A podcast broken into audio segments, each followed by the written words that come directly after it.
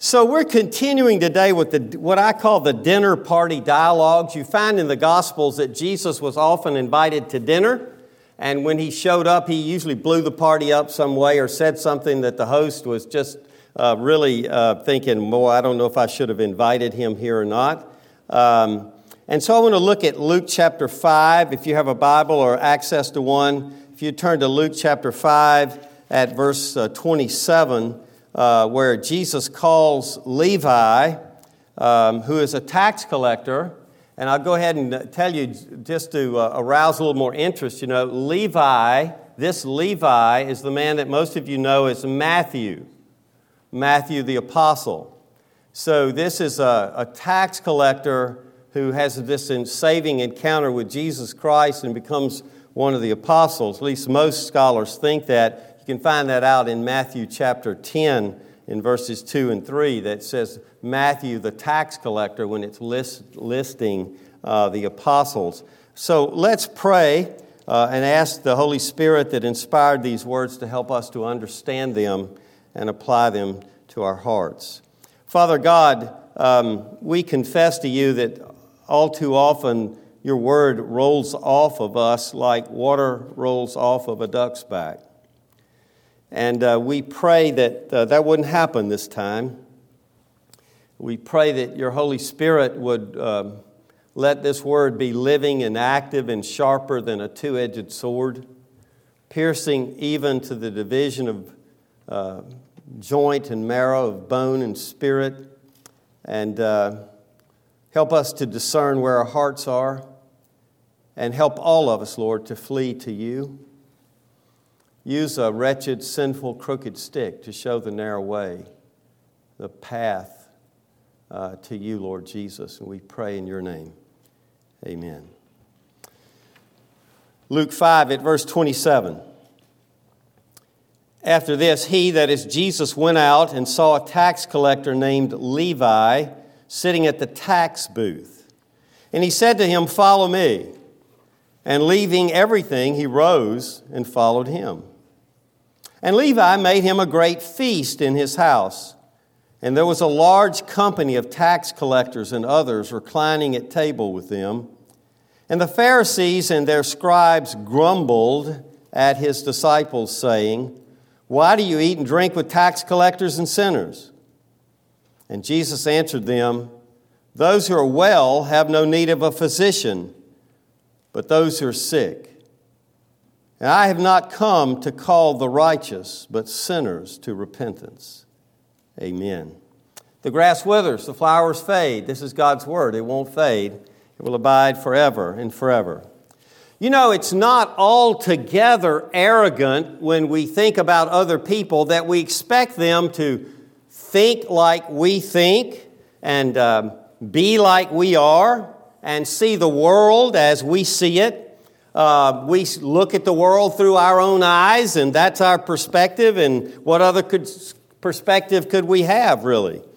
And it's also not altogether unlikely that when it comes to choosing friends, we're going to choose people that are like us, because most of us are kind of like ourselves in one way or another. And after all, we are normal, right? So other people should be like us, and we want to choose people that are like we are, right? That said, one of the marks of maturity is the ability and the willingness to not expect that everybody will be like us, look like us, think like us, see the world like us. And also, one of the marks of maturity is to have friends who have different viewpoints, different ways of seeing. We see it as good and enriching that we have people in our circle of friends that look at things differently and can help us. Now, I'm not talking about a postmodern relativism in saying that believes there's no truth, okay? But I'm thinking about what the gospel tells us when I say that, and how Christ calls to himself friends who are vastly different from himself, both for his glory and for the joy of those he calls. Indeed, the gospel impels you and me to have friends different from us, and to reach out to the neglected and to the despised and to the rejected, Why do we know that? Because God did. God reaches out to the neglected, to the despised, to the rejected. And we should too. And the church should as a group, as Ben was praying. Now, we don't naturally desire to do that. But in obedience to the gospel, there is a joy, a richness, a fulfillment, a fullness of life that's unobtainable by living for self and our self-centered natural inclinations. In this passage, Jesus reaches out to someone, Levi, who is vastly different from himself ontologically. One is God, creator. One is creature. They're different morally. Jesus is perfect. Levi is far from perfect. They're different in their abilities. Levi, as we will see, is despised and rejected by his own culture. And probably, we can't be sure, probably he is racked with guilt about who he is and what he has done. But in this process, this man is profoundly changed.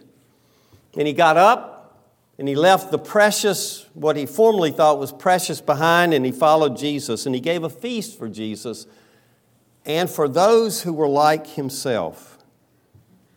And in the process, these religious people, the Pharisees, are exposed as self-righteous, right? And Jesus gives a proverbial truth in verse 31 and a mission statement in verse 32.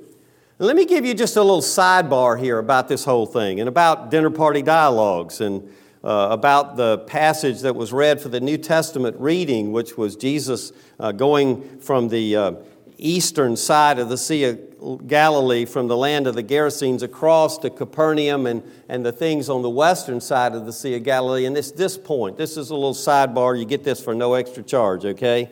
Ministry should not be limited to set times and places and programs. Certainly not to church buildings, not even to Friday night deck gatherings. Ministry can be done by the side of the road. Ministry can be done where Jesus is coming along, and there's Levi sitting at the tax booth. It can be done in church buildings and small groups, don't get me wrong, but it can be done anywhere at any time. Friday night, Sally and I were out working on trimming what is heather, a hedge? Whatever it is. We were trimming heather in the front yard, and the neighbor came over, and before it was over, he had told us his story, raised a Mormon, went on a mission. And I told him my story about Jesus and how Jesus had saved me. Friday afternoon, delayed supper, but it was worth it, right? It's worth it. Because I had to tell him about Jesus. Ministry opportunities are out there. Ministry, it can be done in more places than a building like this or an announced meeting in the bulletin, okay? So, if you'll look back in Luke 5 just a little bit, in verse 1, Jesus is standing by the lake of Gennesaret. That's the Sea of Galilee, okay? And in chapter 5, verse 12, he's in one of the cities, okay? And here, he's walking along, and Matthew, Levi, is at the tax booth. Okay, I've got two main points. And the first one is this. There's revealed here an astounding and irritating conversion, an astounding and to some people irritating conversion, okay? Matthew, Levi, is a tax collector. And so he was in under contract with the Romans to collect taxes. And it was a pretty corrupt, evil system. The way it worked in rough outline is that Levi was charged to collect taxes in a certain amount, and all he could get over that was his. Well, that's a bad system, right? That's a bad system because he's going to steal and extort, and that's the way he was perceived by his countrymen. You've probably been told that. Jews who were in league with the Romans to collect taxes were among the most hated and vilified in Jewish culture. They were considered traitors Sanhedrin 25 says that they were thieves. They were considered thieves. In other places in the New Testament, it talks about tax collectors and prostitutes. In another place, it talks about tax collectors and Gentiles. Tax collectors could not serve as witnesses in court, and they were excommunicated from the synagogues. You take a job as a tax collector, you're out of here. You're excommunicated. But interestingly, if you look back in Luke chapter 3, when John the Baptist is baptizing, and John the Baptist's baptism was called what? A baptism of repentance, okay? So John the Baptist is baptizing, and who comes out to him to be baptized? Some were tax collectors. Interesting. Why did they come? Well, probably because they felt their guilt and their sin and their need. So he's at the tax booth. Doesn't it say that? He's sitting at the tax booth. He's in the very act of being a traitor, being a thief, doing all those bad things that he did. And Jesus very simply and directly walks up and says to him, "Follow me." It's like we walk up to somebody and say, "Follow Jesus." Except this is more direct. Now, this is an imperative, but there are places in Luke's gospel, we'll see some of them in chapter 14, where the call to follow Jesus is not presented as an imperative, it's presented as an option and an obligation. Sometimes a notification of something. In Luke 14, they notify them that the supper is now ready, and they're supposed to come. And that makes a lot of sense to me. When I was a kid, and I'd be out playing, and my mother would come and say to us, "Supper's ready." I wouldn't turn to my brother and say, "Supper's ready," and we'd keep playing, right?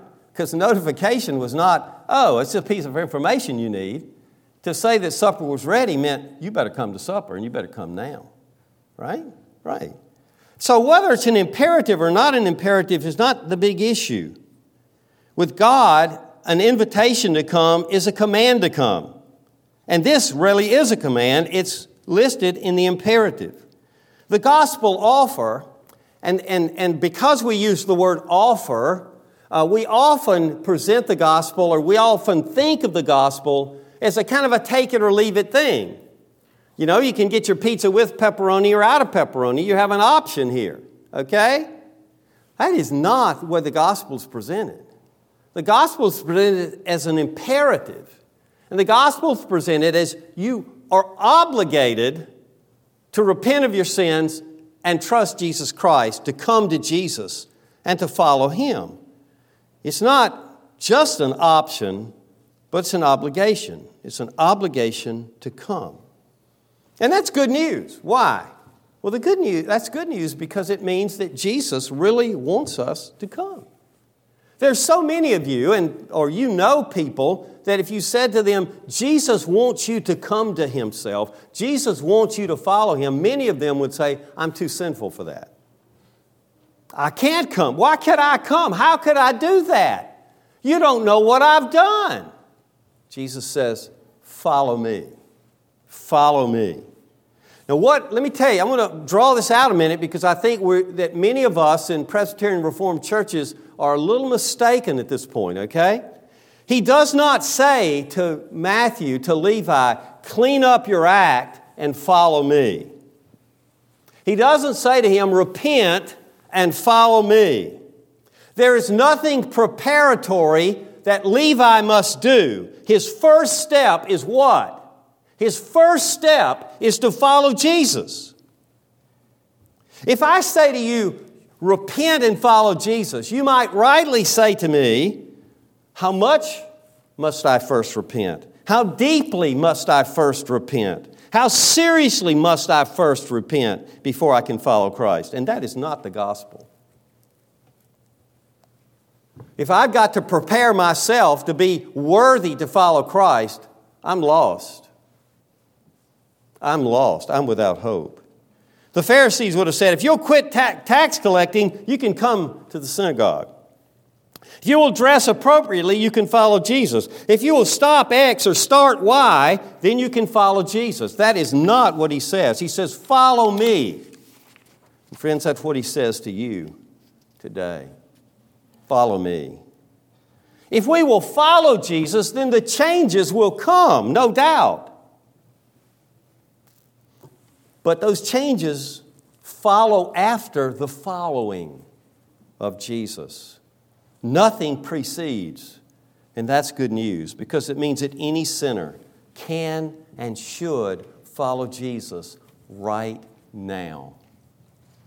You see, some sinners put themselves off the hook, get themselves off the hook this way. They say, well, I can't follow him right now. I'm too good. I'm too bad. I'm not good enough. I got to do this first or that first. I've had people tell me that in my ministry. I can tell you stories about that. I was encouraging a farmer in Kentucky when I was in graduate school there. I said, his name was John Gregory. That's his first two names, Southern Kentucky. And I said, John Gregory, you need to come back to church. He said, I am pastor, but I've got to do X, Y, and Z first. I said, no, you don't. You need to come. You need to come. See, that's the way people respond. I've got to do X, Y, and Z first. I've got to clean up my act first. I can't follow Jesus now. That's wrong. That is just flat wrong. When I was a kid, I lived 300 or 400 yards from a creek, and we used to play in that creek or around that creek. My mother hoped I wouldn't play in the creek, you understand, and, because of water moccasins and everything. This is deep south. And one winter, very cold winter day, we were back down in that area, and I legitimately, that is not on purpose, I fell in the creek.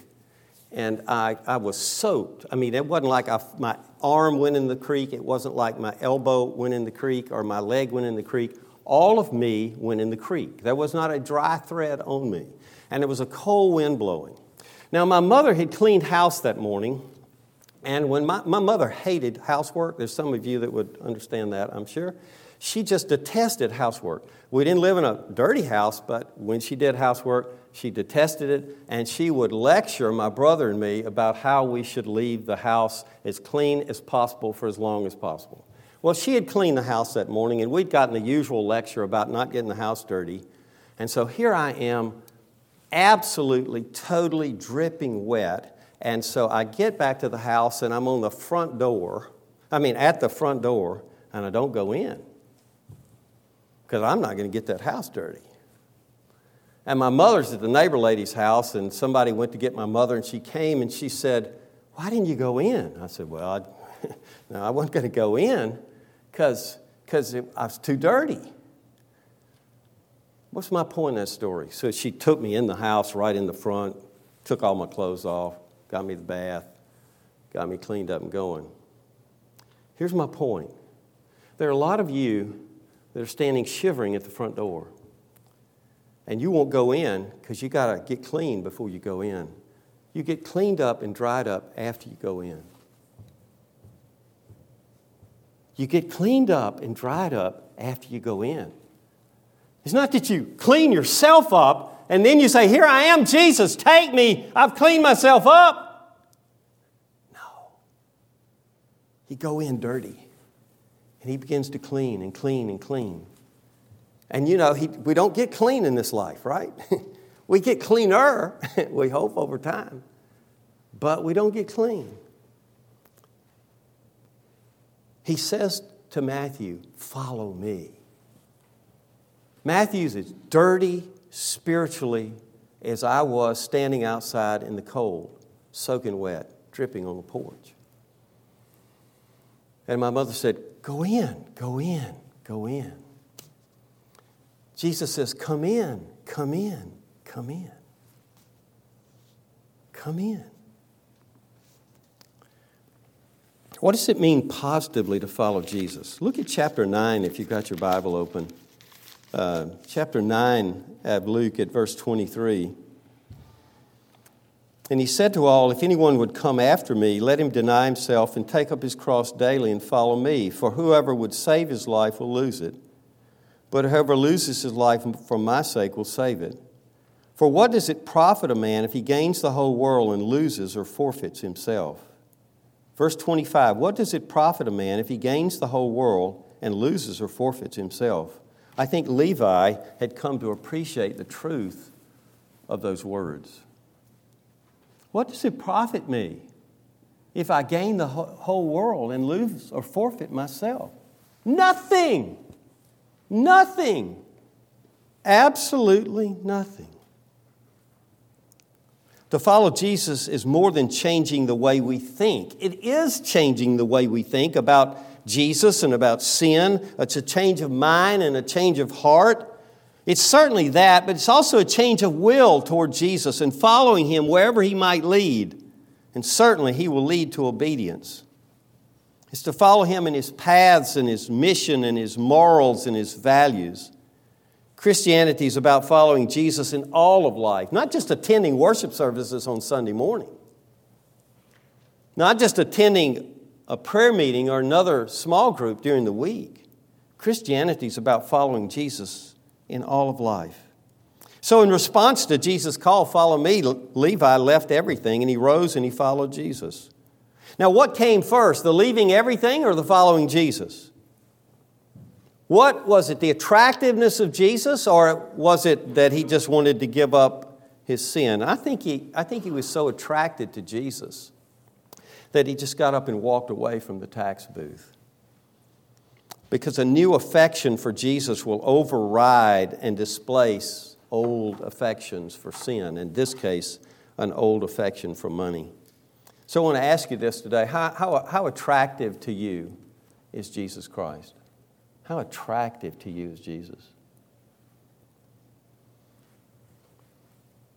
How attractive is Jesus?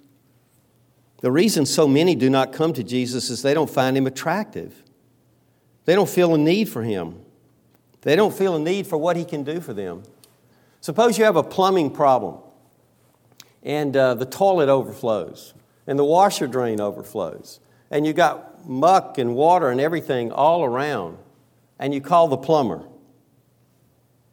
and you wait, and you look out the window every 2 minutes to see if the plumber's come. And when the plumber comes, you say, man, am I glad you're here? Why? Because you have an acute need, and the plumber is very attractive at that moment. Very attractive. That's what's happening to Levi. He has this acute need, this acute guilt, and Jesus looks very attractive to him. This kind of fits with the sermon I preached last Sunday. If we feel that acute need, Jesus will look very, very attractive to us. The way to have a great and growing love for Jesus is to have a great and growing sense of our sin. It's really a piece of the same cloth. All right, that's the first point. Second point, the last point, you'll be glad. There's a more. I said we had an astounding conversion, but we've got a more astounding and irritating feast that follows the conversion. In verse 29, we find out about the largesse of Levi. He made for Jesus a great feast. It's a mega feast. Probably somewhat opulent because he was a wealthy man. These guys tended to be wealthy. They had extorted so much money, and no doubt part of the reason they were looked down upon is the houses they looked in. And Jesus is the honoree, and the guest, well, Jesus' disciples are there. Trust me, it's not mentioned here, but in chapter Matthew 9:10, his disciples are mentioned. It does say there's a large company of tax collectors and others. I think you can safely read tax collectors and other sinners reclining at table with them. And the Pharisees and their scribes grumbled at his disciples. Now, we don't know exactly where the Pharisees and scribes were, but we know that as I said last week, these dinner parties tend to be semi-open at least, and people could walk in from off the street like the woman who wet Jesus' feet with her tears and wiped them with her hair. And so the Pharisees may be at the party or they may be outside. I'm not sure, but they are there and they know what's going on, okay? They're watching. Now, why the tax collectors and sinners? Well, I think there are really two reasons why they're there. First of all, they are Levi's friends. He's a member of the tax collectors union or whatever they had, and he's friends with them. They're his friends, and he wants them exposed to Jesus. Why? Listen carefully. Jesus is the only religious person that he knows that will be interested in these tax collectors. If they go to the synagogue, what will happen? They'll be rejected. They won't let them in. Remember, I said they had to give up their position in the synagogue. They were excommunicated if they became a tax collector. There's nobody else in the religious world that might be interested in them. The Pharisees certainly were not. And the Pharisees mount this very self-righteous protest. They grumbled at Jesus' disciples.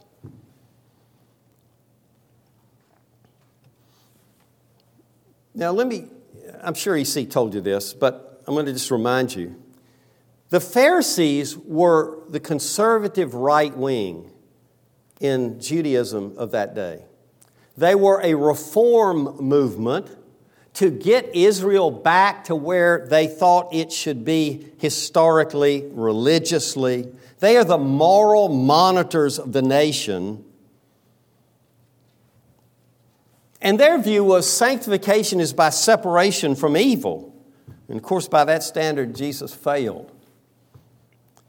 If you look back, and it's very interesting, Sally's reading Numbers right now, and there's a time in the book of Numbers in chapter 14 where they grumbled against God and against Moses. And in Exodus 15, they grumbled against Moses and against God. And they're grumbling again. And they ask him a question, right? Why do you eat and drink with tax collectors and sinners? Now, between the lines, they're saying this. Jesus, you should not eat with tax collectors and sinners. If you're the righteous one, you should not eat with tax collectors and sinners. We would not eat with the tax collectors and sinners, and we are righteous. Why not?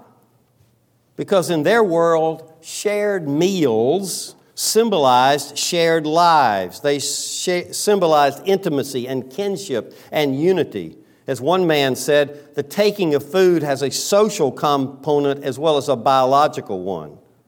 And that's certainly true of the Lord's Supper. There's a social component as well as a biological one. Matter of fact, that's really good because there's not much biological benefit from this supper. The supper that this foreshadows, the eternal wedding banquet of Revelation 19, will have a wonderful biological benefit, as well as the social benefit of fellowship with God. And so, Jesus responds to this question, because he knows what's going on with these Pharisees. He says, look, this proverbial truth in verse 19, those who have no felt need of a physician, you don't sense your need for me because you think you're spiritually okay. That's what he's telling them. The reason you're not excited when you see the plumbing truck go down the street is you don't have an overflowing drain. If you did have an overflowing drain, you'd want to honk your horn and go run the guy down and say, come to my house. But they don't know that. He says, those who are sick need and seek a physician. Those who know their spiritual sickness, their spiritual brokenness. He's saying, look, you Pharisees don't have a felt need for me because you don't know your sin. These people you look down on know their need. That's why they're attracted to me. That's what he's telling them.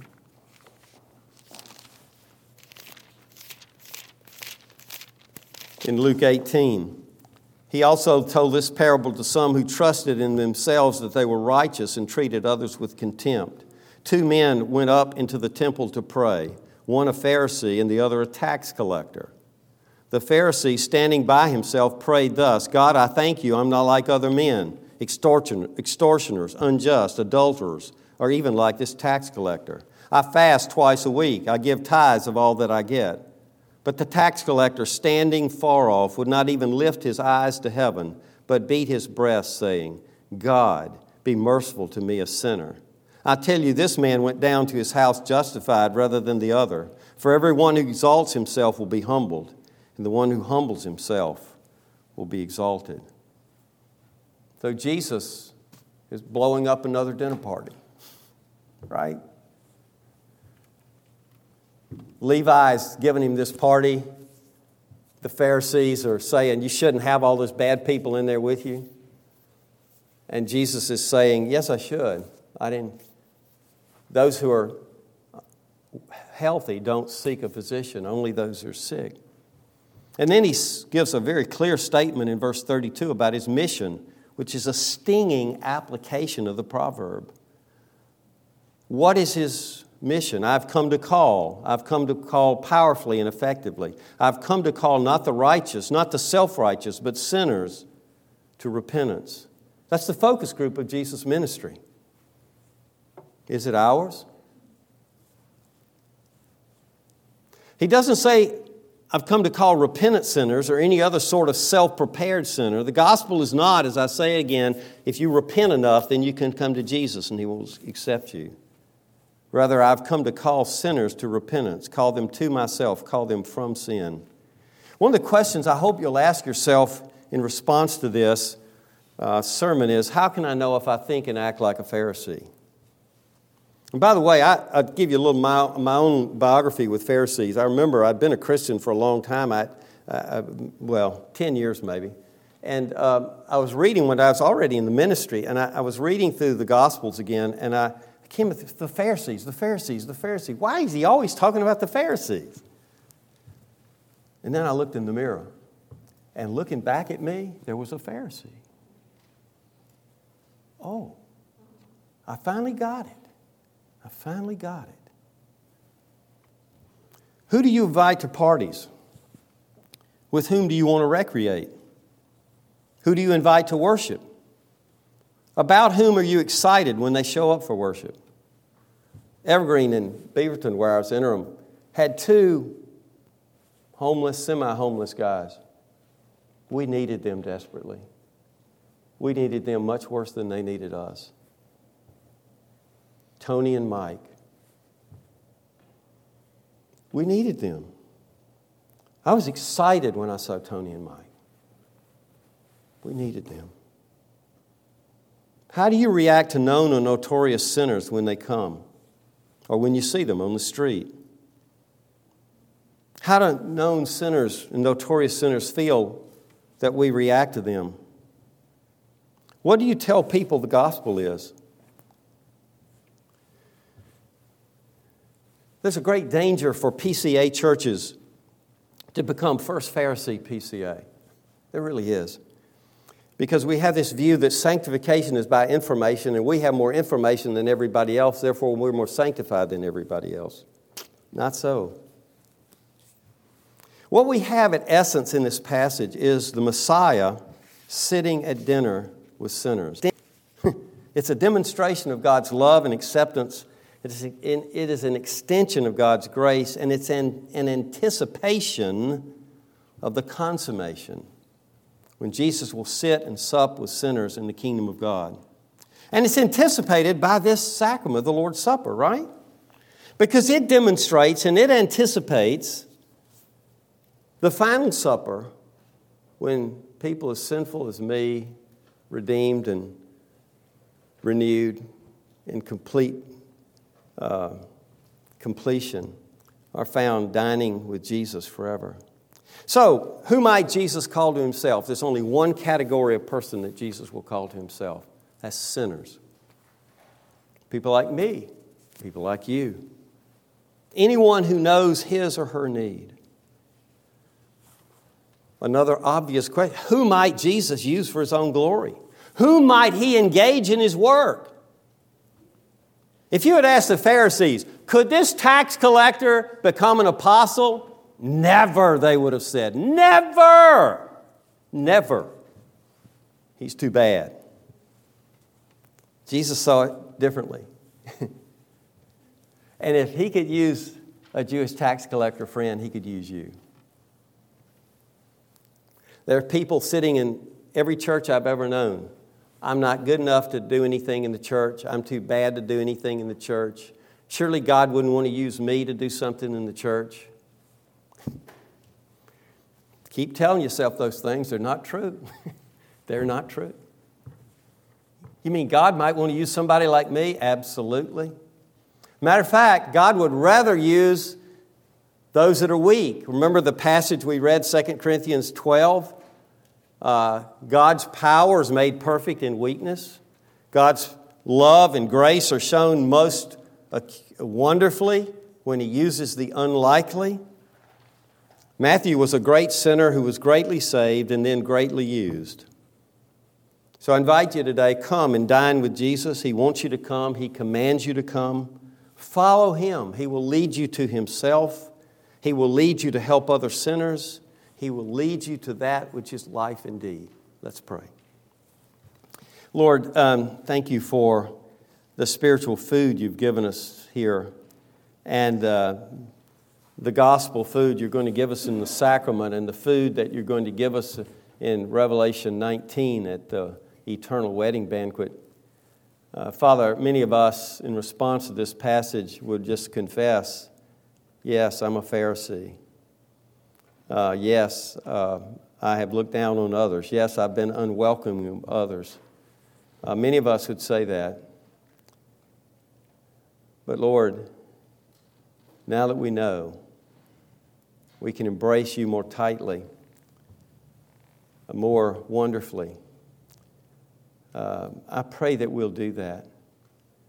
That the fact that we are so sinful will not drive us away, but that we will see you as very attractive because you, O Lord, love sinners like Levi, like us. We pray in your name, Lord Jesus. Amen.